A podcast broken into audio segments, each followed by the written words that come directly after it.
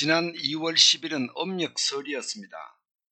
한국에서는 음력설, 추석, 크리스마스 등이 사람들이 가장 많이 움직이는 명절인데 음력설과 추석은 천년 이상 이어져 온 전통적 명절입니다. 이번 설 연휴에도 인구의 절반인 2,800만 명이 부모님을 만나거나 자식들을 보기 위해 또는 해외 여행을 위해 이동했고 약 62만 명이 해외여행을 떠났습니다. 전국의 기차역과 버스터미널은 몸살을 앓았고 전국의 도로는 수백만 대의 차량으로 가득 찼습니다. 인천공항, 김해공항, 청주공항, 대구공항 등 주요 공항들도 북새통이었습니다.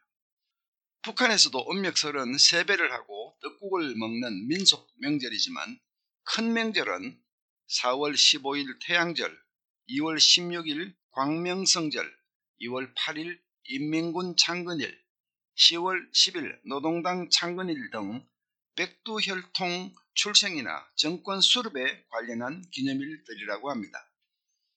하지만 중국이나 러시아에 파견된 북한 노동자들은 명절이 되어도 외로움 속에서 힘든 나날을 보내야 합니다. 물론 한국에 살고 있는 북한 이탈 주민 중에도 외로움을 호소하는 경우들이 있습니다. 최근 통일부 산하 하나재단이 조사한 바에 따르면 한국에 살고 있는 탈북민 숫자는 약 3만 4천 명인데 4명 중 3명이 여성이며 10명 중 7명은 한국 생활에 만족한다고 합니다. 탈북민 1인당 평균 월 소득은 230만원이고 실업률은 7.5%인데 이 소득과 고용률이 매년 좋아지고 있다는 분석 결과도 나왔습니다. 한국에 정착한 탈북민 중에는 국회의원, 사업가, 음악가, 영화 감독 등으로 크게 성공한 사람들도 많지만 아직 제대로 정착하지 못한 분들도 있고 단신으로 넘어와 무척 외롭게 사는 분들도 있습니다. 그래서 무연고 탈북자가 고령으로 사망하면 한국 정부가 화장을 해서 서울 시립 성하원 납골당에 안치해 줍니다. 하지만 중국이나 러시아에서 일하는 북한 노동자들의 고통과 외로움은 한국의 탈북민들에 비할 바가 아닙니다. 2023년 6월에 발표된 미 국무부 보고서에 따르면 러시아 정부는 북한인 노동자들을 입국시키기 위해 매년 약 4천 명에게 비자를 발급하는데 그렇게 해서 러시아에서 벌목공, 광부, 건설인부 등으로 일하는 북한 노동자들은 마음대로 이동할 수도 없는 극심한 통제 속에서 일을 하지만 임금의 대부분은 북한 정권이 가져간다고 불만을 토로하고 있다고 합니다.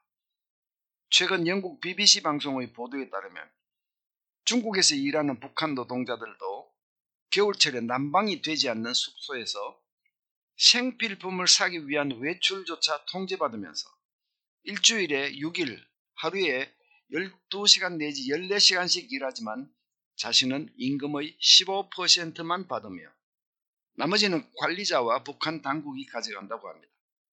지난 1월 19일자 일본 산케이 신문은 2020년 이후 그 15%마저도 제때 지급되지 않아 지난 겨울 중국 지린성의 의류 공장과 수산물 가공업체에서 일하던 북한 노동자 수천 명이 연쇄 파업과 폭동을 일으켰다고 보도했습니다.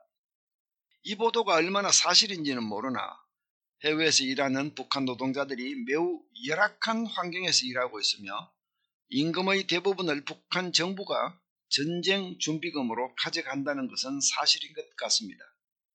이들은 북한이 중국이나 러시아에서 핵무기 부품들이나 권력층이 사용할 사치품들을 구입해 가는 것을 보면서 어떤 생각을 하는지 궁금합니다.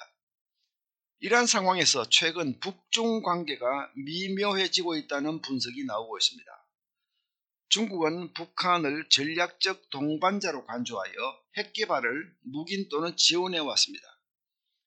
하지만 최근에는 북한의 암호화폐 절취, 보이스피싱 등 사이버 범죄가 중국의 디지털 환경을 파괴하고 불법 석탄 운송, 금괴나 수산물의 밀수, 해상 환적 등 중국을 대상으로 하는 불법 활동에 점차 부담을 느낀다고 합니다. 최근 김정은 위원장이 트럼프 미 대통령과의 정상회담, 러시아와의 무기 거래 등으로 자신감을 얻으면서 중국을 큰 형님으로 여겨온 자신의 조부 김일성 주석이나 선친 김정일 위원장과는 달리 중국에 대해 부채의식을 가지지 않으려 한다는 점도 중국을 민감하게 만드는 요인이라는 것입니다. 러시아와 중국에서 일하는 북한 노동자들은 이런 국제 상황 변화에 매우 민감하다고 합니다. 이들은 자신들이 체류하는 국가와 본국 간의 관계가 변화할 때마다 그것이 자신들에게 어떤 이익이나 고통을 가져다 줄 것인지에 대해 촉각을 곤두세운다고 합니다.